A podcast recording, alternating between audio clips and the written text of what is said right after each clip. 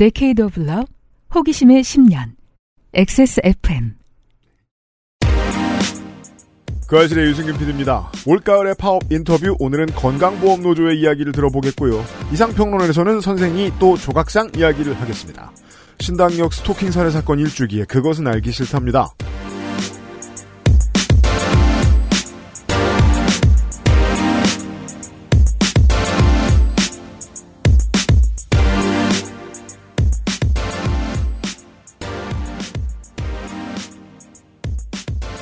안녕하세요. 지구상의 청취자 여러분. 2023년 9월 세 번째, 두 번째 거요 목요일에 그것은 알기 싫다 시작합니다. 522회 목요일 순서. 와주셔서 감사합니다. 저는 윤세미네이터와 함께 있고요.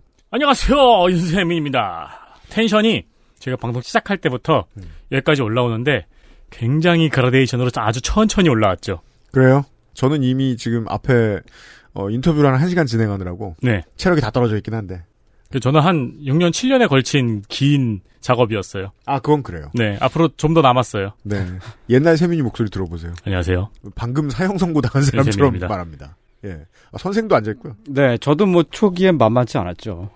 오늘은 지하철에서 어, 한 30분 졸다 왔다니까 나쁘지 않은 체력을 보여줄 것으로 기대하고 앉았습니다. 제가. 왜냐하면 그만큼 늦었기 때문이지요. 네. 잠시 후에 확인해 보시겠습니다. 파업 인터뷰를 하나 듣고 나서요. 그것은 알기 싫다는 XS몰 하이파이 섹션 한 번만 써본 사람은 없는 빅그린 프리미엄 헤어케어 리뷰를 확인하면 꾸루꾸루 온유 마카롱 모두의 삶을 지키는 공공운수노조 파업 캠페인에서 도와주고 있어요. XSFM 연중 캠페인 민영화를 막아줘. 너 혹시 병원 가서 과잉 진료 받으면 기분이 어떨 것 같아? 싫지. 건강보험 재정 악화의 문제는 과잉 진료하는 병원에 있습니다. 과잉 진료할수록 돈을 더 버는 행위별 수가제를 개편하고 비급여를 남용하는 혼합 진료를 금지해야 합니다. 건강보험 보장성 강화, 의료 민영화를 막는 길입니다. XSFM 연중 캠페인 민영화를 막아줘 이 캠페인은 공공운수 노조와 XSFM이 함께합니다. 클렌징 화장품도 따로 쓰며 꼼꼼히 세안하는 당신. 혹시 그거 아세요? 두피 모공의 크기는 피부의 2.5배, 피지 분비량은 2배? 두피야말로 꼼꼼한 클렌징이 필요하다는 거. Big Green. 두피를 씻자. 빅그린 카렌듈라 샴푸. 다양한 브랜드, 다양한 라인업 소리가 궁금한 사람들에게 XS몰 하이파이 섹션 첨가물을 더해 맛을 만들어내면 유통기한이 늘어나요. 재료를 아끼고 레시피를 바꾸면 이익이 늘어나요. 그런데 말이죠. 꾸루꾸루는 다르고 싶어요. 좋은 재료와 정성의 맛을 믿거든요. 진짜 디저트의 맛. 달콤한 순간은 꾸르꾸르. 오랜만에 들어보는 이름이지만 늘 우리 곁에 있었습니다. 그동안 계속 구매해주셔서 고마워요. 꾸루꾸루가 간만에 이벤트를 마련했습니다. 꾸루꾸루 추석 패키지. 추석 패키지 세 가지를 만들었습니다. 이 세상이 뒤바뀌어서 음. 이게 요즘 젊은 세대들은 약과를 못 먹어서 난리고 노인네들은 마카롱 마카롱을 못 먹어서 난리예요. 아무데나 마카롱을 집어넣고 있죠 요즘은. 그렇습니다. 마카롱 전 안 나옵니까 제사상에? 꾸루꾸루가 추석 패키지를 마련했습니다. 네. 마카롱을 드시고 싶어서 안달인 여러분의 부모님, 할머니들에게 선물을 드리세요. 세트 A는 마카롱 8개. 랜덤. 랜덤. 게다가 쑥콩 쿠키볼이 들어갑니다. 이거 봐요 어른들 입맛이잖아. 네. 아니 수콩 쿠, 쿠키볼은 제 입맛입니다. 저쑥 쿠키 되게 좋아해요. 이걸 먹어본 적은 없는데 옛날에 한번 먹어보고 깜짝 놀랐어요. 너무 아, 이 맛있어서. 쑥콩 쿠키볼 발음 잘 안 되는구나. 다들 이걸 아주 게임하면 좋겠다. 쑥콩. 그 수콩 쿠키볼. 쑥콩 쿠키볼. 저는 그리고 떡도 쑥이 들어가 있는 걸 주로 즐겼어요. 아, 쑥떡 굉장히 맛있죠. 음, 세트 B. 세트 B, 에그타르트 5개의 쑥콩 쿠키볼. 네. 수콩 쿠키볼. 한국 어른들도 좋아하고 홍콩 어른들도 좋아하는 세트로 구성했습니다. 그리고 세트 C는 마들렌 5개가 랜덤으로 들어가고요. 마들렌이고요. 쑥콩 쿠키볼이 들어갑니다. 지난 설날에도 인기가 많았던 쑥콩 쿠키볼과 꾸루꾸루 오리지널 시리즈가 만났어요. 아, 내가 아마 작년에 먹어봤나 보구나. 받는 사람, 주는 사람 모두 감동할 추석 내음 물씬 나는 포장을 준비했고요. 꾸루꾸루는 포장을 잘합니다. 그렇습니다. 공개 방송 때 보셨죠? 그 꾸루꾸루 포장이 그게 이뻐요. 과하지 않고 약간 좀 빈티지하면서 이쁜 포장 잘 만들어요. 아 그리고 생각해 보니까 추석이면 마카롱이죠. 생각을 길게 안 해봐도 추석하면 마카롱입니다. 내가 이렇게 전통에 집착하는 사람이 아닌데 그 전통만은 지켜야 된다고 생각을 해요. 네. 민족주의자적 관점에서 그렇습니다. 우리는 마카롱을 먹어야 됩니다. 이미 검증이 완료된 꾸루꾸루의 마카롱, 에그타르트, 마들렌. 고급스럽고 센스 있는 선물을 원한다면 꾸루꾸루로 찾아오세요. 액세스몰에서 만나실 수 있습니다. 명절이 두려운 조카들 있잖아요. 취업 준비생들이라든가 뭐 시험을 준비하는 분들이라든가 네. 네, 뭐 이직을 준비하는 분들이라든가 그런 분들에게도 하나 지어 주면 큰 위로가 되겠네요. 맞습니다. 힘들 땐 달달한 거예요. 그렇습니다. XSFM 연중 캠페인 민영화를 막아줘.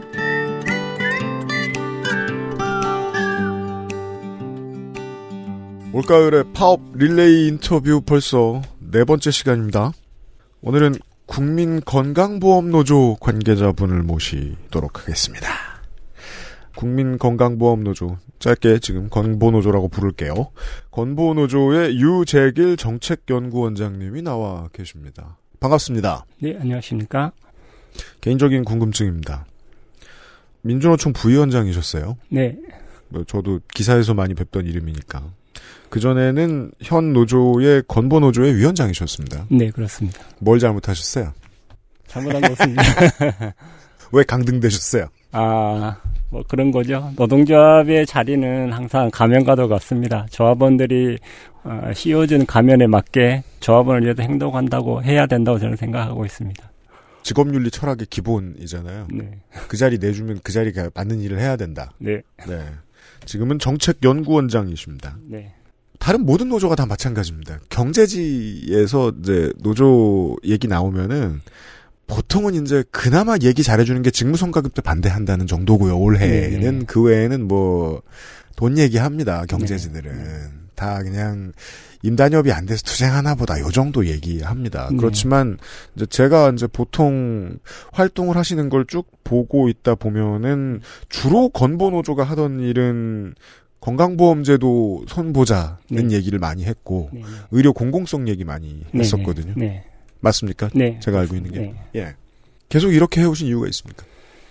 아마 이것은 건보 노조의 숙명과도 같습니다. 에, 그 건강보험 제도는 사회보험 방식이죠. 예. 예, 사회보험 방식이고 또 사회보험, 사회민주주의 뭐 이런 말들은 자본주의, 뭐 자유주의 이런 말들과 대칭되는 말에 가깝죠. 예. 보험료는 가진 자들이 더 부담하고 급여는 보편적으로 받는 사회보험 방식이 건강보험 제도입니다. 그 제도를 운영하는 곳이 바로 국민건강보험공단이고요. 그렇죠. 저희들은 그 공단의 종사자고요. 건강보험 제도가 잘 되어야 직장이 튼튼해진 거 아니겠어요? 자본주의하에서 자본은 어떻게든 부담을 줄이려고 할 것이고 반대로 그들의 부담을 더 늘려야 대다수 국민들이 서민들이 걱정 없이 진료를 받을 수 있는 나라를 만들 수 있, 는데그 치열한 싸움은 누가 할 수 있겠습니까? 개별화된 서민들이 할 수 있겠어요? 그것은 조직된 노동자만이 할 수 있습니다. 그래서 저희 건강보험 노동조합은 그 투쟁을 할 수밖에 없는 숙명을 가지고 있다 이렇게 말씀드릴 수 있습니다. 음, 알겠습니다. 어, 원장님은 이 직장에 계신 지 얼마나 되셨는지 여쭤볼까요? 30년이 넘게 있었습니다. 30년이요? 네. 건보공단이 만들어진 게 언제예요? 어, 저희 건강보험공단은 지역의료보험까지 도시지역에 89년도에 그죠, 80년대 말이잖아요. 그때 제가 이제 공채로 입사하게 되죠. 야 5년 된 마입니다. 거의 뭐 인생 뭐 첫 번째 아니면 두 번째 직장쯤 되시는 곳. 첫 번째 직장이었죠. 예. 이에요. 그러면요 이게 어떻게 만들어졌는지 뭐 이런 것도 다 아시겠네요. 그렇죠. 예. 이 건강보험 제도는 사실 그 독재 정권에서 만들어졌죠. 박정희 정권 그렇죠. 때 네. 에, 만들어졌고 마치 독재 정권이 국민들한테 어떤 인심을 좀 달래기 위해서 만드는 일환이라고 볼 수 있어요. 음. 마치 전두환이 그 프레야구를 만들어서 3S 국민들을. 예, 네. 호도했던 뭐 국풍 80일 뭐 이런 일도 있었어요. 맞아요. 그 일환으로 뭐 1963년도에 최초로 의료보험법이 제정합니다. 음. 근데 그때 의료보험법은 임의 가입이에요. 그 강제 가입이 아니라 음. 그렇게 하다 보니까 어, 가입을 별로 않고 의료보험 시- 시행이 잘 안 되니까 독재 정권답게 1977년도에 500인 이상 사업장에 강제 가입 직장 사업장에 강제 가입을 하는 의료보험을 시행합니다. 그리고 1979년도에 300 이상 사업장 그리고 어 80년도에 100인 이상 사업장에 강제 가입을 하는 의료보험을 확대해 가죠. 그리고 88년도에 농어촌 지역 그 의료보험, 89년도에 그 도시지역 의료보험까지 그때 다시 또 노태우 정권 때 확대되죠. 그래서 비로소 이제 전국민 의료보험 시대를 열게 됩니다. 그렇게 의료보험을 설계하는 과정에 군사 정권 시대를 급히 하다 보니까 의료보험 설계를 90% 이상의 민간 자본을 끌여다가 이렇게 시행을 합니다. 그랬군요. 어, 민간 자본을 실행하다 보니까 이 지불 제도나 전달 체계에는 공공성을 찾아보기가 힘들어요. 음. 그래서 지금도 민간 자본의 의사 단체들은 현대까지 보건의료 분야에 대해서 슈퍼갑입니다. 음.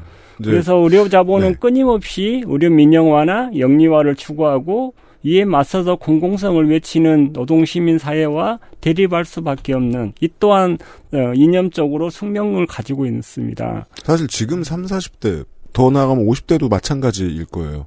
한국의 이 의료보험이 비교적 당연한 거라서 그리고 또 보면 꼭 친척이 미국에 있고 이런 사람들이 네. 우리나라가 제일 좋은 줄 알잖아요. 네, 네. 사실 꼭 그렇진 않지만. 그래서 아 공공성이 우리의 의료 체계를 지켜주고 있다라는 믿음을 어느 정도 국민들은 가지고 있는데 군사 정권 시절에는 무언가 삼인주의적인 복지 정책을 실현하려고 할때 나라 돈 안 쓰려고 했던 패턴이 있단 네, 말이에요. 네. 보통은 민간 기업들 멱살을 쥐고 흔드는 패턴이었는데 네. 그게 지금까지 이어져 왔다는 게 아주 쉽게 말하면 의협. 의사 단체의 목소리가 정치적으로 클 수밖에 없는 결정적인 이유라는 건 전 처음 들었습니다. 음. 재정 구조에 대해서도 매달 내는 사람들도 사실은 잘 몰라요. 네. 이것도 파업을 하거나 교섭을 할 때 자주 올라오는 이슈가 됩니까? 그렇죠. 보험료는 자신이 속한 직역에 따라서 어, 우선 직장 가입자는 노동자가 50% 내고 또 사용자가 50% 냅니다. 그렇죠. 예. 공무원은 어, 공무원이 50% 국가가 50% 부담하고요. 예, 예. 지역 가입자는 당초에 지역 가입자가 50% 국가가 50% 부담하다가 형평성 논란으로 현재는 전액 가입자가 내고 있고요. 네. 그래서 힘들어들 하시죠. 음. 그리고 나서 정부는 전체 보험료 수익의 20%를 정부 지원금으로 지원하고 있습니다. 이게 두 가지 기준이 있는 거네요. 네. 이런 류의 50대 50 같은 거는 법에 정해진 거니까 회사도 내고 네. 하는데 국가가 무슨 지원을 해야 된다는 원칙이 또 따로 있군요. 네, 저- 우린 그건 몰랐어요. 네, 건강보험법에 있습니다. 20%를 내야 보험, 된다. 건강보험료의 전체 보험료의 20%를 정부가 지원하게 돼 있습니다. 그러면 거기 맞춰서 내면 되는데 14%밖에 그동안 안 냈다. 네. 과태료 내야 되겠네요. 그렇죠. 그게 한 어, 수십조가 됩니다. 그러니까 해년마다 그렇겠죠. 어, 근데 건강보험법이 14%만 내다 보니까 건강보험 재정이 80조가 넘습니다. 보험료가. 예. 음. 그러면 6%가 덜 낸 거잖아요. 예. 그렇게 쉽게 계산하면 사전에 5조가 해년마다 적게 들어오고 있는 구조입니다. 국가가 안 내고 떼먹었다. 네. 쉽게 말해. 네네. 그것도 그 영구적으로 지원한 게 아니라 5년에 한 번씩 이렇게 한시적으로 지원하는 법으로 정해져 있습니다. 정부가 20% 지원을 하는 게요? 네. 자, 저, 제가 이해를 잘 못했는데. 5년에 한 번씩만 정부가 낸다는 얘기는 아닐 거 아닙니까? 그죠? 그러니까 그 법이 항구적으로 20% 아. 진- 낸다는 게 아니라 5년마다 이 언제부터 언제까지 20%를 지원한다 이렇게 법이 이 그게 부칙 조항이 건강법에 들어와요. 그러면 다음번에는 뭐, 여당이 원한다면, 혹은, 혹은 대통령이 원한다면 이걸 더 깎을 수도 있는 거고. 그렇죠. 아예 안 할 수도 있고요. 올해 그 싸움을 연초에 했었거든요. 작년 말에 5년이 일몰됐어요. 근데 네. 다시 이제 해야 되는데 그걸 안 했죠. 음. 안 했고 예산안만 11조 원을 책정해 놨다가 집행을 못 하고 있다가 지금 올 저희들 노동조합이 국회 앞에 텐트 치고 투쟁하고 겨우 해서 6월에 법이 통과됐습니다. 6월에 법이 통과됐는데 아직 그 예산에 책정된 11조 원이 아직 들어오지 않고 있어요. 또 어떻게 할지는 모르겠습니다. 반년 동안 누군가의 의지로 그 돈을 건보 재정에 쏟아붓지 않고 묵힌 거다. 네네. 라는 거예요. 네. 결과를 알고 있을 텐데요, 정부는. 그렇게 되면. 그래서 예. 뭐 당장은 잉여금이 좀 있으니까 버틸 수 있다 이렇게 생각하고 음. 뭐 제가 볼 때는 지금 정부가 부자 감세나 이런 부분을 통해고 또 세수가 또 경제가 아니고 세수가 줄고 어 이런 과정 속에서 또 어, 국채 발행도 어려운 거 아니겠습니까? 전 정부에서 국채 발행 엄청 해서 나라를 망해먹었다 이렇게 주장하는데 국채 음. 발행해서 건- 줄 수도 없는 상황이 있- 있는 네. 구조인 것 같아요. 그래서 좀 걱정은 스럽습니다. 네. 네. 아주 못해도 4조 정도는 그냥 안 내고 있던 정부였는데 이제는 그것도 안 낼 생각이 있는 것 같다. 뭐 그렇게까지는 안 가기를 바랍니다. 네. 정도고. 네. 어, 그거는 제가 처음 알았고요. 어, 또 다음 얘기는 그거죠. 건보제도 중에 이제 가장 개혁을 원하는 노조가 제도가 뭡니까? 제가 건강보험 노동조합의 정책연구원장으로도 제일 먼저 하는 게 지불제도 개혁 방안에 대한 연구 영역을 실시했는데요. 예. 제가 이렇게 아까 말씀드린 듯이 이쪽에 노조 활동 쭉 하면서 이 건보제도의 가장 큰 문제는 지불제도입니다. 음. 이 지불제도란 거는 그뭐 행위별 수가제, 행위별 수가제, 예, 포괄 수가제, 뭐 총액계약제, 봉급제, 인두제 이런 것들이 있어요.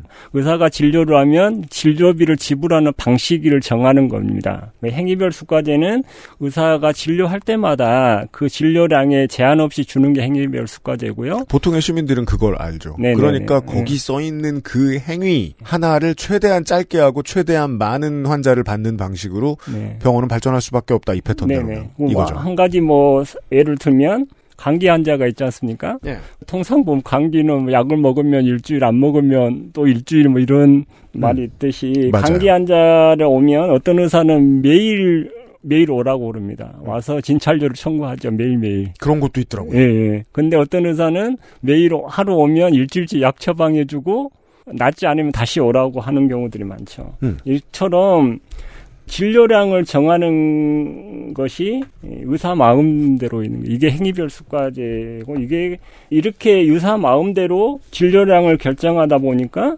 의료인이 성인군자가 아니고서야 과잉 진료를 할 수밖에 없는 구조인 거죠. 맞습니다. 예. 국민들은 그 진료를 받을 때마다 부담, 본인 부담금을 또 내야 되지 않겠습니까? 음. 그 본인 부담금을 이 부담되면 또뭘 하죠? 민간 실손보험을 가입하게 됩니다. 그렇죠. 민간 실손보험에 가입한 국민들은 어떻게 되죠? 본인 부담금을 민간 보험사에다 내주니까 거의 꽁돈 같죠. 막 그러니까, 가죠. 예, 그 의료 쇼핑 뭐 이렇게 되는 거죠. 도수 치료 한 번 받을 걸열번 받죠. 네네. 이게 그러니까 음. 왜 우리 지금 어 선생님들 계속되는 집회에서도 그걸 발견하는데 음. 제도가 사람을 이상하게 만들어 놔요. 자꾸. 그렇죠. 그러니까 부모님이 선생님을 법적인 궁지에 몰 수밖에 없게 만들어 놓는 패턴이 있는 생긴 것처럼 법 때문에 음, 네네. 어, 의료 쇼핑 등으로 하다 보면 네. 어떻게 됩니까? 건강보험 최종 금방 바닥나겠죠. 그죠.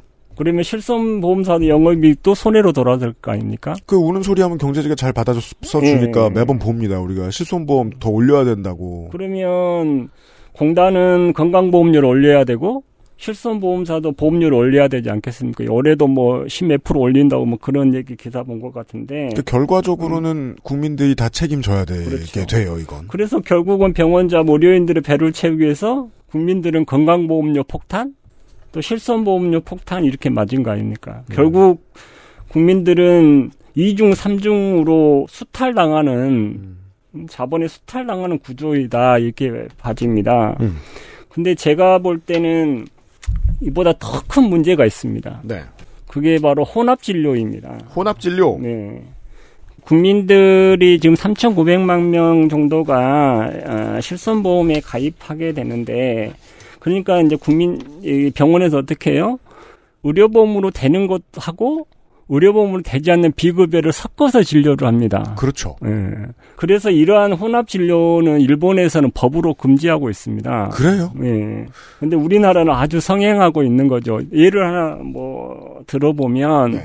우리가 뭐 영양제를 맞으러 병원 가지 않습니까? 음. 영양제는 그냥 영양제잖아요. 예. 아파서 간거 아닙니다. 맞아요. 건강보험 아파서 치료하는 것이잖아요. 음. 아파서 치료받은 사람은 진찰료를 청구하고 음. 그러면 영양제 맞으러 간 그 병원은 진찰료 청구를 하면 안 되죠. 근데 진찰료로도 청구하고 영양제는 비급여로 주고 있는 거죠. 아, 좀 더 알뜰하게 챙기는 방식이군요. 네. 병원 입장에서. 또 더 하나 구체적으로 보면 좀 나이 드신 분들 50견 오잖아요. 네. 50견 오면 병원 가면 일단은 실손보험이 있는가 확인합니다. 그렇죠. 있으면 이상한 주사를 2, 30만 원짜리 막 놔요. 이게 뭐 효과가 있다 어쩌다 하면서 뭐가, 그러니까 꼭 음. 의사 선생님들이 이상한 사람들이라는 게 아니라 음. 진료를 갔을 때 뭘 하는 게 더 좋을 텐데라고 말씀하시는 그 그렇죠. 행위는 보통 다 비급여긴 그렇죠. 해요. 예, 예. 그러면 그때 이제 환자들은 뭐 이게 효과가 있다니까 또 맞죠. 예. 그러면 그 2, 30만 원 실손보험사에 청구되고 이런 구조죠. 근데 저희들이 의학적으로 필수적으로 비급여가 필요한가 이것을 제가 어, 자료를 좀 보니까 2014년도에 건강보험 정책심의원에 보고된 자료 보면 네. 대부분 급여된 항목이 항목이 있음에도 비급여로 대체하는 항목 수익을 창출하고 있다. 그 말은 의학적으로 반드시 비급여가 필요하다라는 거 별로 없다는 거죠. 그죠. 그걸 음. 이제 병원에 음. 유튜브 하는 의사 선생님들이 네. 유튜브 찾아보면 꼭 그런 말씀 하세요. 음. 반드시 필요한 거는 없고 보통 그런 건 급여고 네. 그리고 환자마다 다르다. 저 얘기 너무 믿고 다 찾아가서 이거 다 하실 필요는 없다라는 말씀 많이들 하세요. 하지만 우리가 현장에서 만나는 의사 선생님들은 입장이 또 다르잖아요.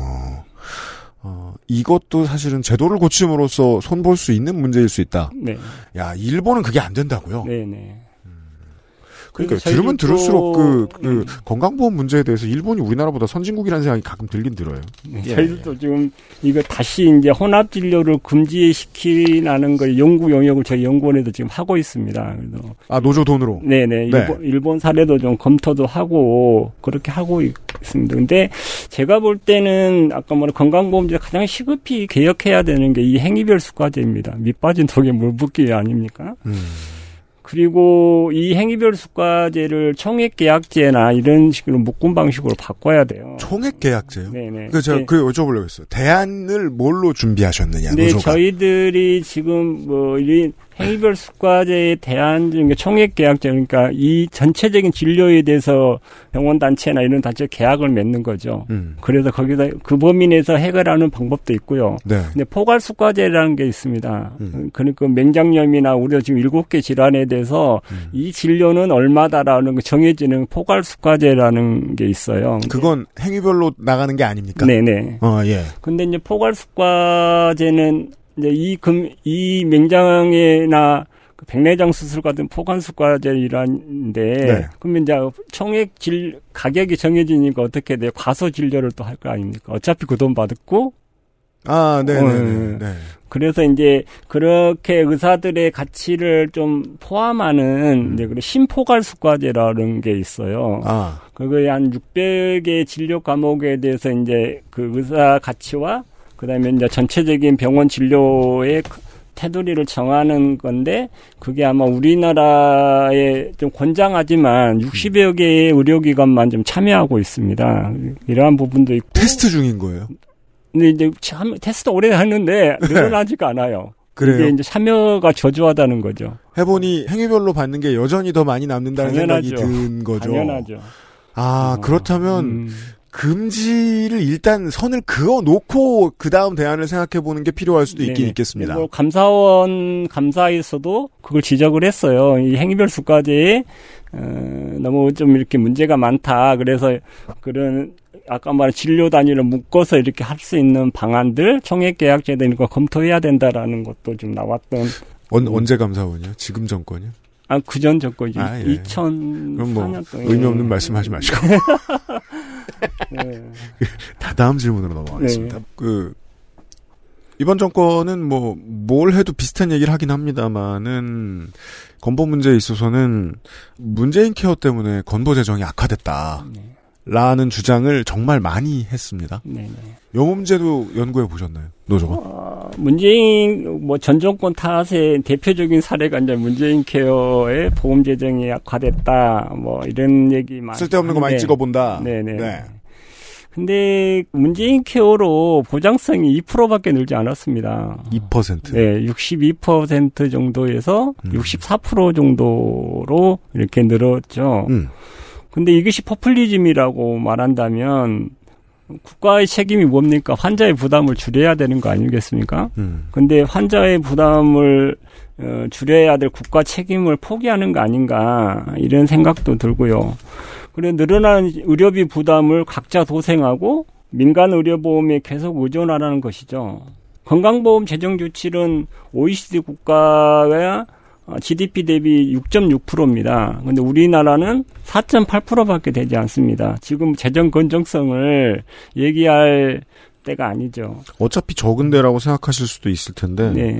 어, 50% 정도를 더 해준다는 거예요. OECD 평균이 우리나라에 비해서. 네. 이 수치는. 네.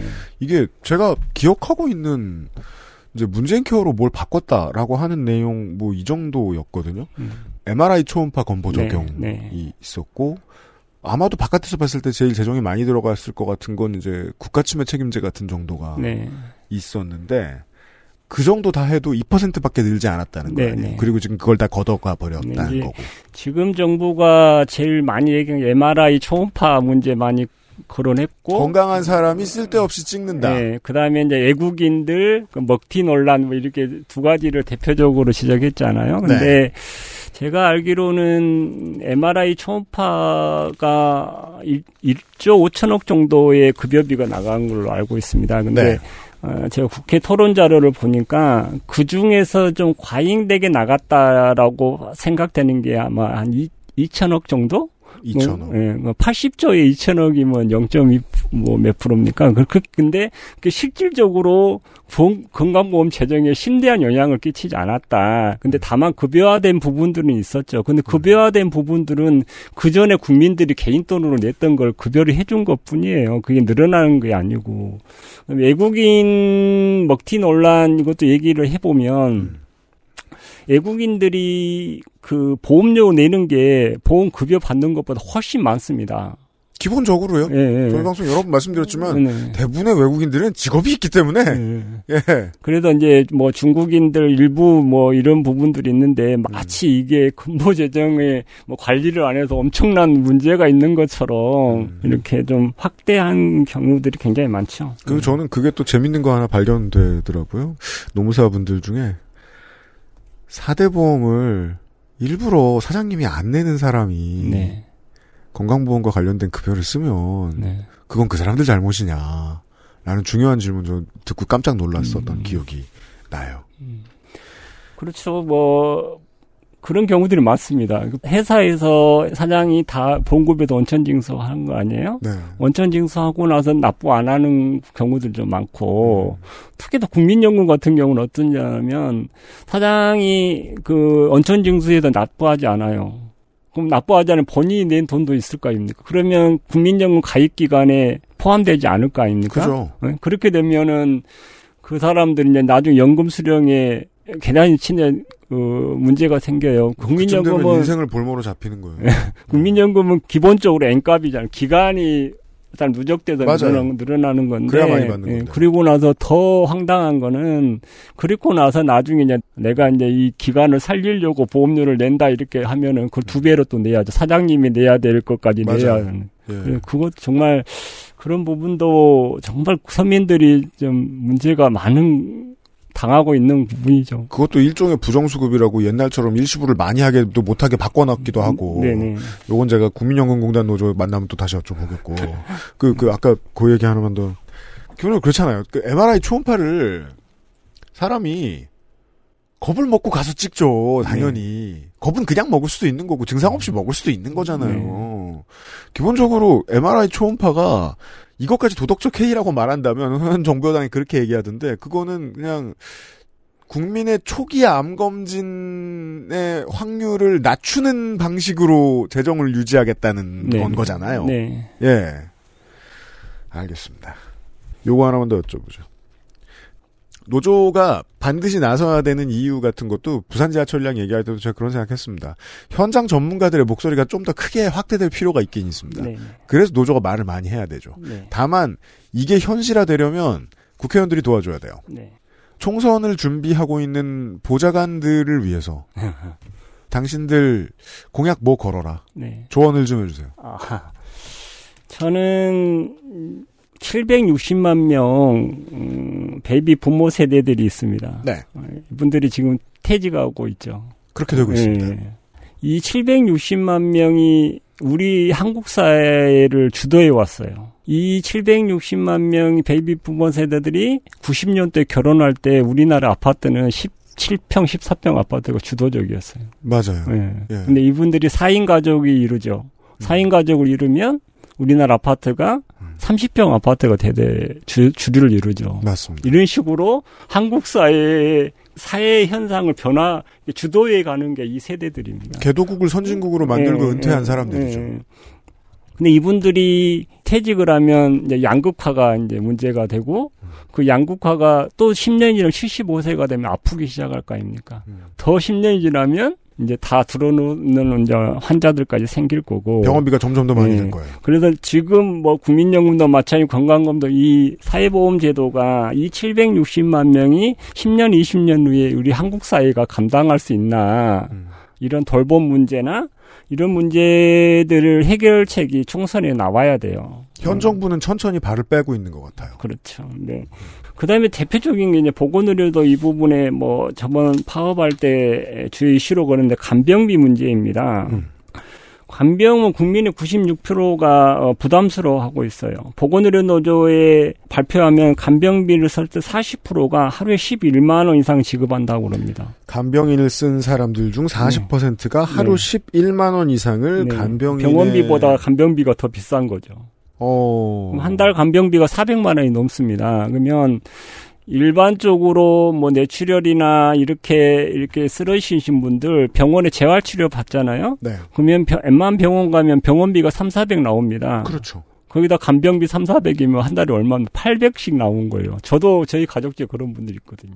이제 60대 중반부터는 음. 그 문제, 현실적인 그렇죠. 문제에 대해서 걱정하면서 그렇죠. 살아야 돼요. 예. 예. 지금 사실 지금 저희 이제 퇴직을 앞두고나 퇴직한 사람 제일 문제가 그런 문제가 간병비 문제, 건강 문제, 그리고 이제 직장에서 그만두면 이제 지역 의료보험을 내야 되잖아요. 음. 그러면 지금 부가체계 개편으로 연소득 2천만 원 이상이면 이제 자녀 피부 양자는 올라갈 수 없는 거잖아요.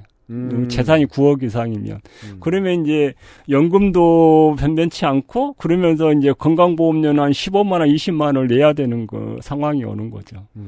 그게 이제 가장 걱정거리예요. 그리고 이제 아프면 병원비 문제 이런 문제들이 실질적으로 그 노인 세대들의 아까 말한 760만 이 세대들이 그그 고민을 해결해주지 못하는 정치 집단은 앞으로 이 한국 사회에서는 집권하거나 그럴지 어려울 거라 저는 그렇게 확신합니다. 이렇잖아요. 제가 암검진 받으러 오라는 통지 받은 지 전 몇 년 안 됐지만, 음. 제가 만약에 뭐 20년, 30년 지나서 65, 70이 된다. 네. 이제 국민연금을 수령받을 때가 온다. 네. 그때부터는 뭐 저는 아이가 없습니다만, 음. 또 이제 늦게 아이들 보시고 그랬으니까 서른이나 서른다섯 살쯤에 아이를 보셨다면, 네. 얘네들 집 마련해 줄 때 뭐라도 좀 보태줘야 되고 이러면 이때부터는 난 다치면 안 돼 정도의 멘탈을 가지게 되고 음. 건강 검진 갔을 때도 뭐라도 좀 이상하다는 소견이 나오면 MRI 한번 더 찍어보고 싶고 네. 할 텐데 그리고 초기 치매는 본인의 인지도 있습니다. 네. 나 뭔가 케어를 받을 필요가 있을 텐데 그때 돈 일부러 안 쓰려고 하다가 악화되는 사람들이 많아질 거예요. 네. 뭐냐면 지금 정부 여당이 그걸 원하는 것 같으니까. 걱정되면 이제 민간보험 많이 가입되라고 하는 거죠. 그니까 말입니다. 네. 노조는 수사권이 없으니까 그런 건 못 알아보잖아요. 대체 어. 공단에 있는 사람들이나 여당에 있는 사람들 중에 누가 나중에 음. 보험사에게 어떤 방식의 대가를 지불받게 될지 네. 알아볼 수 없잖아요. 네. 심증만 있을 뿐이지. 그렇죠. 병원 같은 경우도 뭐 우리 말한 사무장 병원이나 면허 대여 약국 음. 이런 약국에 이제 특별 사법 경찰권을 이제 일명 특사경인데 음. 특사경을 공단에다 부여해라 이제 이게 이제 주요 이슈예요. 지금 뭐 국회 법사위에 계류돼 있는데 네. 그러면 지금 사무장 병원으로 불법 진료를 해서 연간 한 수천억씩 나갑니다. 음. 수천억씩 나가는데 적발을 하고 고지를 해도 6% 10%밖에 환수를 못 하고 있습니다. 어, 그러면 음. 인생 막 사는 게 답이죠. 사무장 병원 입장, 예. 입장에서는. 그래서 이제 저희들이 이제 그거를 경찰에 수사 의뢰를 하고 이렇게 네. 하면 경찰에 이제 뭐 선순위 이렇게 밀려서 음. 그걸 수사하고 뭐 하는데 1년이 가까이 걸려요. 음. 그러면 이제 의사들은 충분한 대책을 세우고 빠져나갈 구멍 세우겠죠. 네. 그래서 이제 그러한 부분들이 이루어지지 않도록 공보공단에다가 특별사법경찰권을 달라. 음. 그리고 단지 수천억을 적발하는 문제가 아니라 경찰 효과가 있을 거 아닙니까? 네. 그런 부분에서도 저희 노조에서도 좀 특사경을 공단에 부여하는 것이 여러 가지 보험 재정이나 이런 부분을 악화시키지 않는 데 중요한 일이다 이렇게 주장도 하고 있습니다. 예. 그러게요. 사법권을 확대시킬 필요가 있겠습니다. 이. 전문가들 중에서. 네네. 알겠습니다. 제가 말씀드렸죠. 시간 짧을 거라고요. 한참 더 오바됐는데요. 건보노조 파업 다음 달부터입니다. 오늘 출연해주셔서 감사합니다. 네, 건보노조의 감사합니다. 유재길 정책연구원장이었습니다. 네, 감사합니다. XSFM입니다. 카렌듈라꽃 추출물 65%, salicylic acid 6가지 뿌리 추출물, 이 모든 걸 하나로 빅그린 카렌듈라 샴푸. 빅 그린 중지성용 탈모 샴푸 빅그린 카렌듈라 페스츄리처럼 바삭하게, 푸딩처럼 부드럽게. 뉴질랜드 유기농 버터와 천연 바닐라빈. 더없이 맛있는 에그타르트. 달콤한 순간은 꾸룩꾸룩 에그타르트. 당신은 휴식이 필요합니다. 주방에서, 출근길에서, 잠들기 전 침대에서까지. 소리와 나, 둘만의 휴식. 엑세스몰 하이파이 섹션. 이상평론으로 들어가기 전에 물건 하나 더 팔겠습니다. 추석 보너스를 두둑히 받으신 분이 있다면은 평소 가장 많은 시간을 할애하는 취미 생활에 투자하는 건 결코 아까운 게 아니죠. 그렇습니다. 그래서 하이파이 섹션이 존재합니다. 유려한 디자인, 최강의 음질, BMW. 더 뉴 제플린이 지구상 최저가로 XS몰에서 판매하고 있습니다. 네. 전 세계인들이 찾지 못해서 안달이 났어요. 이 Zeppelin을 싸게 파는 곳이 어딘가 숨겨놨습니다. 여기입니다, 여기. 네, 바로 여기입니다. 지구에서 제일 싸게 팔고 있고요. 추석 프로모션으로 특별 구성을 해 봤어요. 원래 저희 하이파이 섹션은 이런 거 안 하는데 잘. 드디어.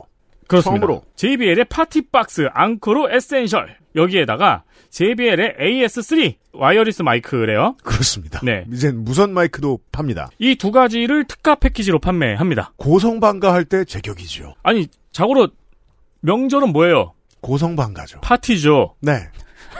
추석은 파티입니다. 맞아요. DJ가 필요해요. 예, 맥추 감사절도 추석도 다 파티예요. 그렇죠. 원래 음주 가무에 이제 능한 민족이에요, 우리가. 그렇습니다. 네. 그럴 때는 아주 통이 큰 스피커가 필요합니다. 특별 구성 주목해 주시고요. 네. 어, 물론 전통의 소니와 자브라의 이어폰과 헤드폰들도 여전히 아주 저렴한 가격으로 판매하고 있습니다. 간접 유통업도 하는 입장에서 말이죠. 유통업이 힘든 게 주식시장하고 똑같습니다. 매일같이 시대가 바뀌니까 매일같이 다른 시세를 봐야 됩니다. 맞습니다. 이게 농수산물 같은 경우에는 매일같이 떠들고 오니까 매일같이 가격이 바뀌잖아요. 근데 공산품 같은 경우에는 안 그럴 때가 많아요. 저희가 다른 일로 바빠가지고 가격 방어에 실패하는 때가 있어요. 자세히 찾아보시고 최저가 AS가 되는 정품이 있으면 그걸 사시고 네. 저희가 더 유리하겠다. 그러면 저희 걸 사시면 됩니다. 근데 만약에 그러는데 보통 저는 이제 그런 작업을 시작했다. 그럼 이제 이틀이 간단 말이에요. 음. 그 이틀이 가기 전에 그걸 시작하는 게 너무 두려워서 짜증이 나요. 내 성격을 알기 때문에. 네. 그런 분들에게 음. 그걸 찾는 시간을 아끼고 싶다. 네. 적당히 신뢰할 수 있으면 된다. 음. 그런 판매처를 찾으신다면은 액세스몰도 괜찮습니다. 그렇습니다. 다만 이거는 이제 참고 삼아 알려드립니다. 상인의 양심상 저희가 최저가를 방어하지 못하는 제품이 있다면 저희에게 사진 마십시오. 알아보실 부지런한 분이시라면 액세스몰이고요.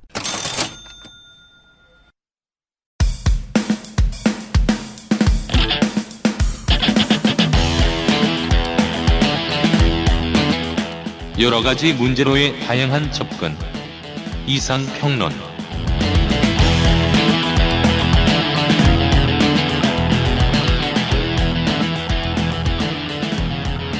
녹음 전에 네. 당이 너무 떨어져가지고 방금 초콜릿을 엄청 먹고 왔거든요. 네. 근데 흥분이 안 가라앉네요. 아 그래서 그래요. 네. 아 아까 우유도 초코 우유 같은 거 먹더만 커피 우유인가? 음. 저는 요즘에 제가 술을 안 마시고 있어서 술집에 가면 콜라하고 사이다를 적정한 비율로 섞으면 이렇게 맥주 색깔이 되거든요. 그 지금 들고 있는 건 뭐예요? 하식스인가? 아 그러니까 이게 콜라랑 사이다 섞은 거예요. 아 그래요? 이 중학교 때 그렇게 많이 먹었어요. 아, 저 이렇게 마시고 있습니다. 이걸 마시면 저도 후- 흥분이 안 가실 것 같아요. 그 둘 다 제로예요, 근데. 아 당이 없구나. 네. 선생이 근데 좀 탄산을 못 이기는 체질이 있죠. 네. 네. 선생이 또 조각상 얘기를 할 거예요. 네. 네. 설마 다른 얘기길 바래요. 설마 다른 얘기겠죠? 음. 프랑스 브르타뉴 주에 카르낙이라는 해안가 마을이 있습니다. 선생은 맨날 그 불, 불란서 얘기를 하기 때문에 맨날 하지 않잖아요. 다른 거는 제가 검색을 할 수 있는데 이건 찾기가 어려워요. 카르낙을 찾기 어렵다고요? Marvel Future Fight 영웅으로 먼저 아니 나와요. C, C로 시작하는 카르낙이에요. 카르나크. 네. 카르나. K로 시작하는 카르나크는 이집트에 있어요. 이집트의 신전이 있네요. 아, 네. 아 카르나기라는 이 마을이 없기만 해봐. 네. 대항해 시대라는 게임을 해보신 분들은 모두 아실 겁니다. 아 알아요. 네. 네. 이 마을이 이제 인구 4,200명이 사는 작은 마을이지만 유명한 곳이죠. 음. 어, 세계에서 가장 큰 규모의 선돌 밀집지입니다. 선돌? 선돌? 네. 어, 돌이 서 있는 걸 선돌이라고 하죠. 아, 그냥 돌이 서 있는 걸 선돌이라고 하는 그렇죠. 거예요? 어. 어. 돌맨. 아, 그, 어, 이제 대항해 시대라는 게임에는 이제 카르낙 거석군 음. 또는 카르낙 열석군이라는 이름으로 나와서 거기. 발- 예, 그래요. 발견할 수 있습니다. 아, 그래요. 사진을 보고 있는데 아무런 감흥이 없습니다. 그냥 돌들이 아, 그쵸. 돌들이 막 있어요, 그냥. 어, 그래? 저는, 않았고 그냥 큰 돌이 있어요. 저는 되게 이게 신비로워 보이는데? 네. 왜냐면 이 큰 돌들이 세워져서 열을 맞춰가지고 굉장히 강범하게 서 있잖아요. 예. 그거 다 줄지어 서 있는 게 참 희한하죠. 그럼 그렇죠. 그냥 염소들 놀이터로 적당하겠구나 이런 생각이 듭니다. 그게 이제 돌들이 뭐 다른 돌들이랑 같이 쌓아져 있으면 고인돌이라고 하고요. 음. 하나씩 이렇게 서 있는 걸 선돌이라고 하는데 음. 아, 물론 카르나게도 고인돌이 있습니다. 가장 오래된 것들은 약 7천년 전에 만들어졌고요. 음. 그리고 그 주위를 나선형으로 빙글빙글 둘러 5천년 전에 세운 선돌 무리가 있고 음. 또 3천년 전, 2천년 전에 세운 선돌들이 또 곳곳에 흩어져 있습니다. 야, 뭐 그래야 할 이유가 있었겠죠 그때 사람들이. 뭐 그랬 겠죠. 이게 뭐 그거 빼고는 이거 빼면은 보니까 그냥 바닷가가 있고 겁내 시골 동네네요. 예, 시, 시골이에요, 완전히. 음. 되게 교통도 불편해. 근데 이 돌들이 음. 이 오와 열을 굉장히 잘 맞추고 있어가지고, 네. 그러니까 멀리서 보면 묘지 같아요. 어 맞아요. 어, 네. 예, 근데 이렇게 일렬로 서 있는 건 아니고 약간 곡선을 이루면서 빙글빙글 도- 음. 돌아가고 있어요. 음, 전봇대 지하화도 전혀 안 됐고. 재밌는 게 그 각각의 시대에 카르나게 살던 집단은 음. 다 아예 다른 사람들이었어요. 그래요? 맨 처음 거주했던 집단이랑 두 번째 거주했던 집단 사이에 길게는 1천년 가량 텀이 있다고 하는데요. 와. 그, 두 집단이 모두 어. 돌을 잔뜩 세워놨어요. 아, 그러니까 공룡이 돌을 세운 걸 보고 인, 인간도 돌을 세운 거군요. 어 그때 공룡이 있었나? 아, 없었죠, 물론. 어, 그냥 이제 근데 이제- 거주민의 입장에서 예, 보자면. 그냥 그렇죠. 그러니까 두 번째로 왔던 사람들은 왠지 저기 돌들이 잔뜩 있으니까 우리도 이어가 보자 이런 그렇죠. 식으로 해서 그냥 사, 싸, 네. 그러니까 문명이 참 재밌는 게 네. 공동화되고 천년 뒤에 또 누가 와서 살아요. 네, 근데 그 그리고 또그 사람들이 거야. 했던 짓을 또 해요. 어. 컬투쇼의 그 유명한 사연 있잖아요. 예. 그 등산하다가 음. 너무 마려워서 음. 네 변을 아, 그렇죠. 길가에 네, 놓고 네, 사람들이 알아서 돌을 쌓기 시작했다. 그렇죠. 그. 그 거대한 돌탑이 되었던 어. 인류는 아니, 누가 그- 했던 걸 또 한다. 예, 옛날에 그 양반들이 왜 그래놨는지는 모릅니다. 음. 돌들이 그냥 엄청 많고요. 음. 왜 세웠는지 몰라요. 대회였을 수도 있고. 아 대회였나? 힘센 힘센 사람 음. 사람들, 어. 옛날에 큰 돌을 가져다가 세우려면 진짜 힘들었을 거거든요. 이게. 그죠? 예. 근데 웃긴 거는 또 세 번째, 네 번째로 거주한 집단도 그 짓을 또 해놨어요. 음. 연달아서. 그러게 스트롱맨 고장인가요? 음. 그러니까 그러면은 세 번째 네 번째도 음. 이게 설명이 되긴 해요. 음. 기록은 깨야지. 어 그렇죠. 근데 이제 아 그렇죠. 그러고 나서 다 망해서 없어졌죠 지금은. 음. 그 옛날에 있었던 원시 공동체는 다 없어지고 선돌만이 남아서 수천 년 동안 이어지고 있었습니다. 와 여기 이렇게 바람 맞으면서 서 있으면 기분 되게 이상하겠네요. 그러게 그랬을 것 같아요. 예쁜 네. 풍경이긴 합니다. 네, 수천 년 전 사람들이 세운 선돌이 있는 들판에 서 있는 기분. 음. 음, 그렇죠. 그 돌들 보면 수- 수천 년 전 사람들이 만졌을 거 아니에요. 그렇죠. 어. 네. 그런데 지난 6월 달 음. 무슈 브리콜라주라는 회사가 거기에 점포를 세우느라고 예? 선돌 39개를 뿌겠어요. 이게 무슨 가게를 세워? 음. 아, 다시는 복구가 불가능한 지경으로 부쉈습니다. 39개를. 이야, 문화재를? 네. 카르나게 선돌이 엄청 많으니까 39개면은 뭐 되게 극히 일부긴 하죠. 그러니까 문화재가 많다는 건 알겠는데. 네. 그래도. 그 훼손된 선돌 지역은 비교적 최근에 발굴된 곳이라서 아직은 연구 조사가 제대로 되지 않은 곳이었습니다. 아니 근데 그런 게 어떻게 가능해요? 아, 그러니까 그러니까- 조사도 개시되는 상황에서. 예. 심지어 이 나라는 프랑스잖아요. 다른 나라도 종종 그런 일이 있어요. 아니 근데 프랑스는 자국의 문화유산에 대한 애착이 엄청 강한 국가잖아요. 세상 예. 어느 나라를 가나 이런 문제는 있죠. 행정의 빈틈을 파고드는 개발하려는 사람들이 있긴 있죠. 그렇죠. 여기가 이 지역이 새로 발굴된 선돌이기 때문에 아직 보호 지역에 포함되지 않아 있어요. 그래서 그냥 가서 부순 겁니다. 잠깐 틈을 어. 타서. 예. 뭐 이런 게 이제 한국에는 정말 자주 있지만 유럽에도 뭐 종종 일어나고 그래요. 이게 그 이런 일들이 종종 있습니다. 그 왜 그냥 보통 경주의 이야기잖아요. 음. 집을 지으려고 터를 짓다가 자꾸 나가 나오고. 아 그렇죠. 뭐 그래서 땅, 땅 파면 뭐 나오고. 감추고 지은 집도 있고. 음. 묻어버린다는 게 약간 대중들 사이에 음모론이죠. 건설회사에서 찾으면은 뭐 그런 그런 느낌?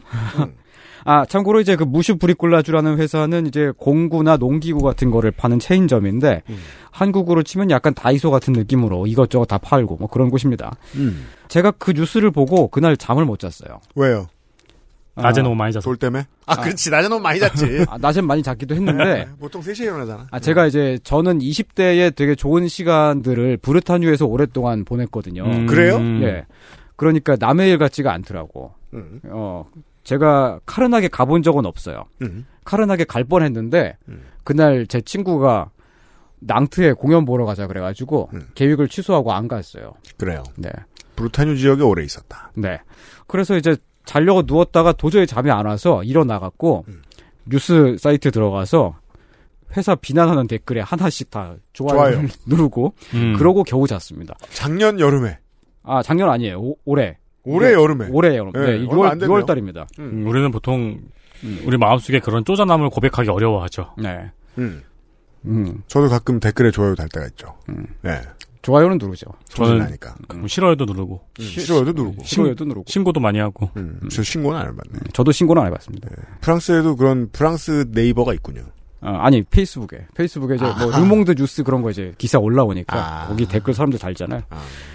이걸 겪으면서 한국에 살다가 돌아간 외국인들이 한국 뉴스에 계속 관심을 기울이는 걸 제가 이해를 할 수 있겠더라고요. 아, 그 감정은 처해봐야 알죠. 예, 그러지 않을 수가 없겠더라고요. 애정이 남다른 애정이 아니, 다만 며칠 갔다 와도 그 지역 뉴스를 나중에 찾아보게 된다니까요. 어. 아마 모로코에 살다 오신 분들은 요즘 지진 소식 때문에 되게 심란하시고 그러실 것뭐 같습니다. 실제로 지인이 예, 음. 큰일을 당하실 수도 있으니까. 예. 어. 아, 그리고 이제 또 제가 요 뉴스 보면서 한편으로 생각한 게 요번에 훼손된 선돌들이 음.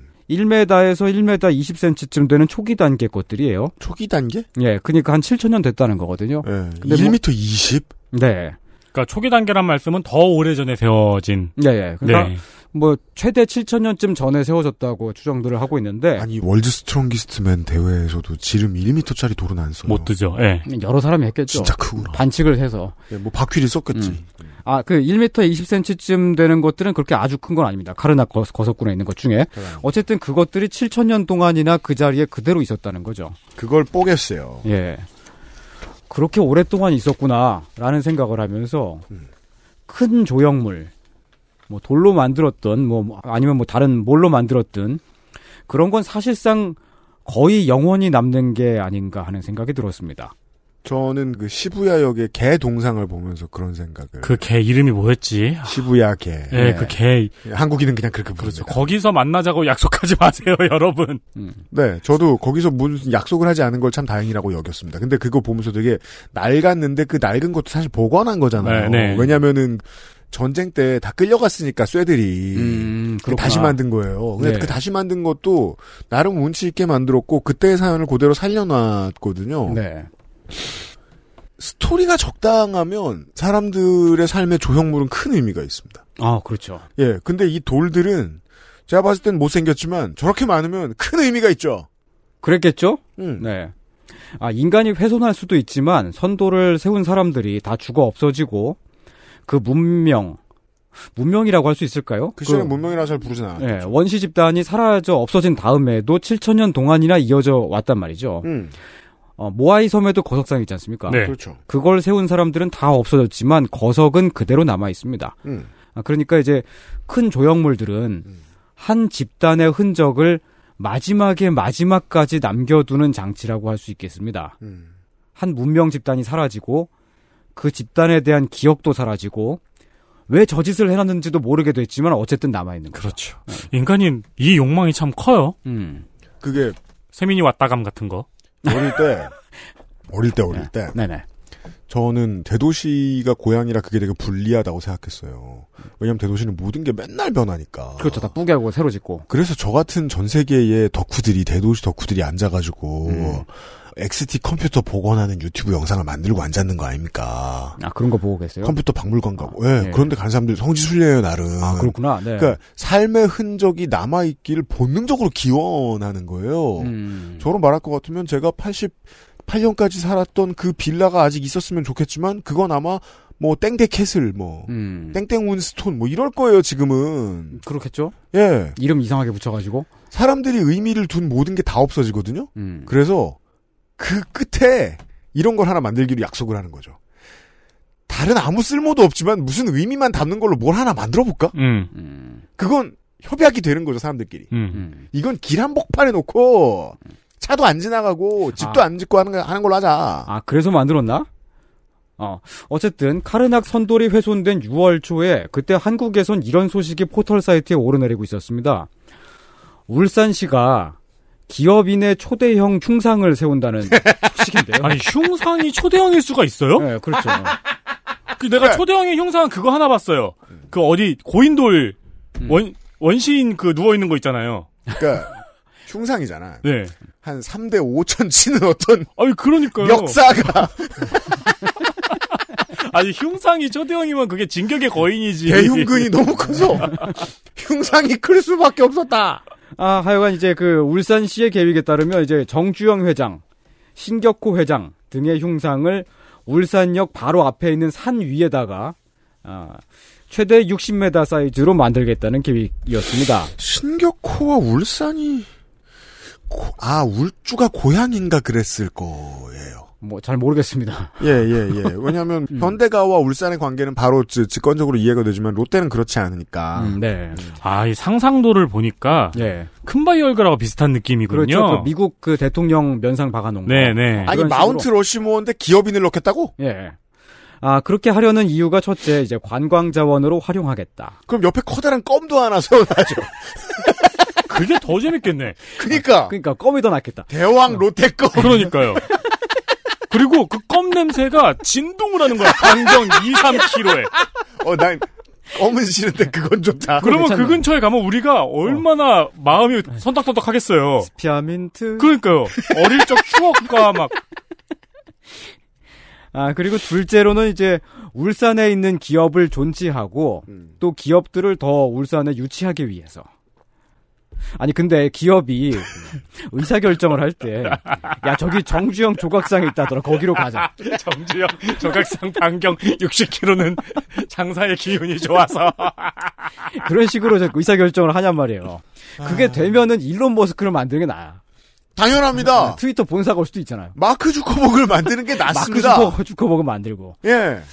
하여간 이 계획 자체가 좀 4차원이니까 인터넷에서는 이미 6월달 그때 이미 약간 미, 이- 밈이 되어 있었는데 그렇겠어요. 예, 다들 뭐 저런 걸 세우냐 하고 있을 때는 어 저는 높이 60m라는 이 사이즈가 먼저 눈에 들어오더라고요. 와. 그죠? 3대 5톤을 쳐도 그건 안 됩니다. 아, 흉상인데 60m면 음. 일단 옆으로 되게 넓을 것임을 예측할 수 그렇죠. 있고요. 지금 세로로 짜부시키지 않, 않는 이상 그렇죠. 옆으로도 넓어야 되는 거잖아요. 이게 흉상이라는 게 거짓말이어야 돼. 근데 물론 흉한 상인가?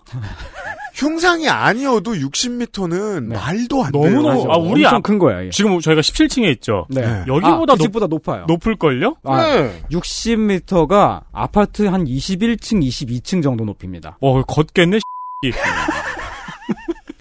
진격이거든요. 만수대 김일성이 23m래요. 네. 세배 음. 아니, 그러니까- 제일 큰 게 그 징기스칸이지. 징기스칸보단 좀 작을 거예요. 그렇겠죠. 그건 전 세계에서 제일 큰 거니까. 그러니까 뭐 아마 리우데자네로의 아. 예수님이나 뭐 예. 음, 도시에 사는 우리들은 뭐 한, 뭐 아파트 21층, 22층 높이 정도는 뭐 늘상 보는 일상이잖아요. 음. 그래서 뭐 그 정도 높이는 그 높이에 대한 감각이 잘 없을 수도 있는데. 아유 울산에 저 아파트 사시는 분들이 되게 싫어하겠네요. 아침에 일어나면 콧구멍을 보고 창문 열자마자 막. 60m가 맞대요? 60m가 맞대요? 네. 징기스칸 동상이 40m래요. 아, 그거밖에 안 돼요? 네. 아, 세상에. 왜냐면 저 예전에 13층인가 14층에 살던 유면상 PD가 예. 앞동에 까치 얼굴 때문에 그 설까치 얼굴 사는 때문에 사람 허락만 받고 네. 보는 사람 허락은 안 받았잖아요. 아, 맨날 헉헉하면서 일어났다고. 아, 그동, 거, 거기에 막 이제 막 아파트에 이제, 아, 거기 뭐, 만화 도시잖아요. 네, 네, 그렇죠. 부천. 어, 예. 음. 아, 하여튼 이제 그, 울산에 세우는 이게 건축물이 아니라 조형물이라는 걸 생각하면 정말 엄청난 사이즈라는 걸 알 수 있습니다. 이야 왜 이럴까? 상대적으로 비교를 해보겠습니다. 음. 얼마 전에 바티칸에서 새로 만든 김대건 신부 성상을 공개했습니다. 바티칸에서 맞아요. 김대건 예. 신부 상을 만들었어요. 바로 얼마 전이에요. 음. 김대건 신부는 카톨릭 성인이죠. 그렇죠. 네, saint입니다. 음. 바티칸에 있는 성상들 가운데 유일한 동양인이고요. 김씨 성인이 있어요. 예, 그리고 음. 그 성상은 갓을 쓰고 있는 모습의 성상입니다. 그죠. 갓을 되게 열렬히 잘 표현해놨어요. 예, 이렇게 네. 갓처럼 만드느라 네. 되게 애썼어요. 갓을 쓰고 In God We Trust 이러고 있다고. 개 아저씨 진짜. 아, 네. 내가 꾹 참았는데. 그 김대건 성상에 우리 흔히 하는 얘기잖아요. 이 모자의 이름은 무엇이냐. 그럼 갓 이러고 대답하는. 일부러 장음으로 읽어요. 그 김대건 성상의 높이가 3.7m입니다. 3.7m. 예. 일반적인 인물상의 높이죠. 밑에서 조금 올려다 볼 수 있는. 예, 근데 3.7m도 일반적인 인물상보다 더 큰 거예요. 좀 더큰 예, 건가요? 엄청 예. 큰 겁니다, 이게. 왜냐면 보통 사람들의 키의 한 두 배 이상이잖아요. 음. 제 위에 윤세민 에디터가 올라가도 음. 3.7m가 안 돼요. 그건 우리가 뭐 굳이 따지지 말죠. 예, 그제 어깨를 밟고 올라가는 게 아니라 제 머리를 밟고 올라가도 3.7m가 안 돼요. 그건 뭐 우리가 굳이 그게 과학적으로 따지지 말죠. 이번 주 주말 정도에 네. 예, 어, 성 베드로 대성당에 네. 예, 요게 이제 처음 들어가 가지고 기념 미사를 한답니다. 네. 음. 네. 성 베드로 요- 아, 대성당이 있을 주, 거래요. 네, 요번 네. 주에. 네, 음. 네, 네. 음. 저하고 윤세민 위에 이제 강아지 한 마리랑 고양이 한 마리, 닭 한 마리 이렇게 올리면 겨우 3.7m. 그렇게 올리면 이제 우리는 그걸 브레멘 음악대라고 배웠죠. 그렇구나, 맞다. 아, 그 김대건 성상보다 16배 반 정도 어, 높은 정, 정주영 조각상을 만들겠다! 이게 김대겸 현 울산시장. 아, 아니, 구- 잠깐만. 구- 음, 아산병원보다 높잖아. 병원보다 크게. 네. 아, 그 안에 건물이 있어도 되겠네요. 아니, 올림픽 대교만 하겠네. 그 김두견 울- 김두겸 울산시장 국민의힘 소속이고요. 아, 울산시장의 계획인데 아, 다시 한번 이제 그 크기를 다른 거랑도 좀 비교를 해보겠습니다.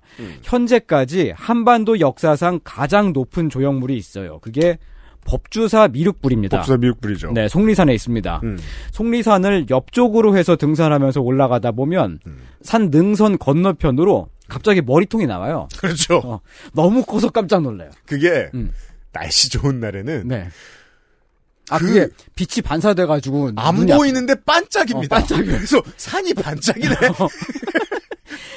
그 미륵불 자체는 이제 그 금색으로 돼 있는데. 그렇죠. 그 머리는 검은색이에요. 맞아요. 근데 이제 부처님이니까 뒤에 뭐 이런 거 있잖아요. 네, 뭐. 오라가 있잖아요. 거 오라 뒤에. 있잖아요. 거기가 네. 이제 반짝반짝 빛나. 반짝반짝 빛나서 아, 그 제작자의 의도였나 보네요. 산이 빛나요. 네, 빛나요. 정말 음. 광합성을 더 많이 하게 돼요.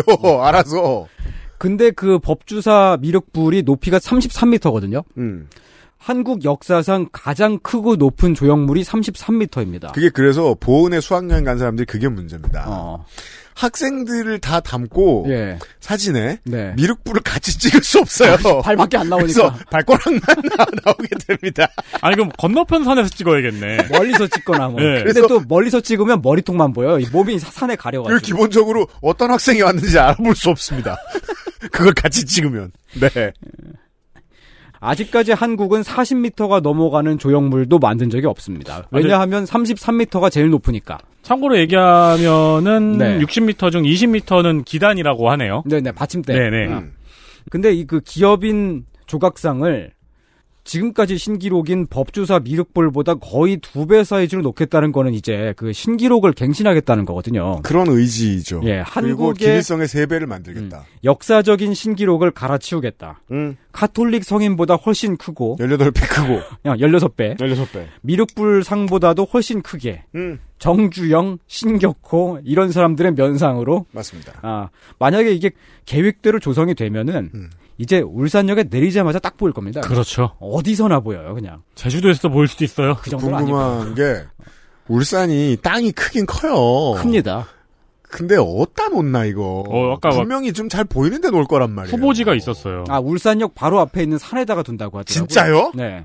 야, 울산을 못 갈 이유가 하나 더 생기네. 그리고 이제 그 중요하게 생각하는 게 예. 교통량이 많은 울산 고속도로와 네. 국도 24호에서 잘 보이는 곳에 음. 놓으려는 게 중요한가 봐요, 지금. 음. 어... 후보지 중에서. 고속도로와 울산역 KTX가 이제 만나는 그 지점. 근데 국도와 고속도로와 음. 고속철에서 잘 보이려면 진짜 크긴 커야 되거든요. 심지어 현대에서 짓는 게 아니고 시에서 짓는 거군요. 그냥 시에서 시 예산을 사용해서. 너무 많은 돈이 들 텐데요. 음. 그렇죠. 뭐 아, 차라리 이럴 거면은 음. 울산 시민 중에 한명 음. 무작위로 한 랜덤으로? 명을 랜덤으로 제비 뽑기 하는 거예요. 음. 그래서 걸린 사람 동상을 60m짜리 만드는 거야.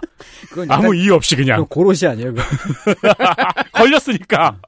랜덤한 울산 사람. 그리고 밑에 쓰는 거야. 그러니까 후대 사람들이 헷갈리지 않게 분명하게 쓰는 거야. 네. 아무것도 아닌 사람인데 제복호기에 걸려서 만들었다라고. 그게 더 재밌겠다. 그러면 찬성. 그러면 찬성. 그러니까요. 예. 뉴욕에 있는 자유의 여신상은 모델이 누구였을까요, 그게? 프랑스 사람이었겠죠. 여자. 뭐 근데 누군지 모르겠어요. 어쨌든 그 뉴욕의 자유의 여신상이 있는데 음. 자유의 여신상도 높이가 46m입니다. 아. 아 물론 이제 그 자유의 여신상은 밑에 받침대를 높은 걸 쓰기 때문에 실제로는 그보다 좀 더 높습니다만은 음. 기업인 조각상은 산 위에다 놓는단 말이죠. 음. 근데 산이 당연히 받침대보다 높을 거 아니에요. 보통 그래야 산이라고 불러줍니다. 그렇죠. 행정적으로. 어, 그렇죠. 자유의 여신상 받침대가 47m예요. 음. 그래서 조각상이랑 받침대를 합쳐서 97m죠. 그건 수면부터요. 네. 그게 이제 자유의 여신상의 총 높이인데 음. 우리 그 한국 사람들은 47m 이런 거는 산이라고 생각하지는 않잖아요. 그렇죠. 그냥 동네죠. 그렇죠. 그래서 보통 47m면 아파트를 짓습니다. 아, 그렇죠. 네. 고도가 한 100m쯤 되면 그게 이제 한 언덕이고. 음. 갔다 왔다 이 어. 정도 티를 내고요. 네, 그렇죠. 뭐 한 47m는 그냥 평지잖아요. 네. 어. 학교 왔다 갔다 하는 길입니다. 어, 우리식 계산해서는 그래요. 음. 산이라고 하려면 일단 200m, 300m 정도는 돼야 이제 산으로서의 기본 자격을 얻는 것이 이제 한국이고. 한국적. 그렇죠. 기업인 조각상을 정확히 어느 산에 만든다는 건지 제가 모르겠습니다만 울산역 주변에 있는 산이 화장산 271m, 봉화산 350m, 고장산 320m네요. 그러면 음. 웬만해서는 300m, 400m쯤 되는 높이까지 가는 흉상이 세워질 수 있다는 거예요. 네. 이 울산 시장이 정말 이걸 통과시키면 예. 약간 떨어진 곳에는 고헌산이라고 1,000m 넘는 산이 있어요. 음. 이게 산이지. 아, 이런 곳에 만들면은 진짜 뭐 이제 우리가 비행기 타고 지나가다가 밑에 내려보면은 그 정주영이 있는 거야. 그렇겠네. 그렇겠네. 아 근데 그러면 좀 더 씹덕스러우려면 정주영이 위를 보고 있는 게 아니 머리가 구름을 뚫고 나오겠네요. 어. 기본적으로 음. 네. 음. 이게 한국의 산이죠. 거기에 이제 어, 조각상을 놓는 거고. 어쨌든 이제 그중 어느 곳에 놓는다고 하더라도 무조건 자유의 여신상보다 높을 거란 말입니다. 네. 정주영 회장, 신격호 회장 이런 분들이. 그렇습니다. 이런 어. 쓰잘데기 없는 이야기를 하는 주간입니다. 아니 근데 정주영, 신격호 뭐 또 이렇게 누- 후보가 누구? 이병철, 이병철? 삼성 이병철. 예, 예. 창업주 위주로 할 거 아니에요? 이병철 회장은 제가 못 들었어요. 약간 음. 차별하는 것 같아. 음. 삼성은 뭐- 울산이 없지 않아요? 그죠. 울산이랑 관련이 있어야 한다고 관련이 없죠. 테니까. 없죠. 예. 그럼 그 두 사람을 놓을 텐데 음. 앞에 얘기와 지금 얘기를 분리해서 들어주십시오. 7천년 뒤에 네. 우리 후손들이 천년 뒤에 후손들이 저게 뭐야? 음. 했을 때 우리가 관계 없음을 드러내기가 어렵잖아요. 우린 죽은 지 천년 됐으니까. 그러니까, 이렇습니다. 음. 조형물은 만들 때 잘해야 어. 나중에 개고생을 안 한다. 저거 만들어 놓고 진짜 몇천 년 지날 때까지 계속 있을 텐데. 그런 농담을 들었어요. 네. 사실 피라미드는 음. 오각형 건물인데 네. 그거 이제 만드는데 현장 소장이 음. 그림을 잘못 봤다 도면을. 그 도면을 다 만들고 도면을 펴보니까 오각형이었다. 음, 음, 어 밑에 기둥 만들었어야 되네. 나중에 생각했다. 수많은 노예들이 죽은 뒤에 음. 어 잘 만들어야 된다. 왜냐하면 너무 크면 되게 오래 간다. 음. 이게 중요합니다. 그 이거 또 이런 거 막 충동적으로 만들어 놓고 음. 또 우리나라 흉물이라고 또 나중에 돈 들여서 빠개고 그러잖아요. 돈을 퍼 쓰는 정치와 아껴 쓰는 정치의 입장. 음. 일반적으로 제정신이면 아껴 쓴다고 생각해야 되잖아요. 음. 자, 퍼 썼어요. 동대문 디자인 플라자를 만들었습니다. 음.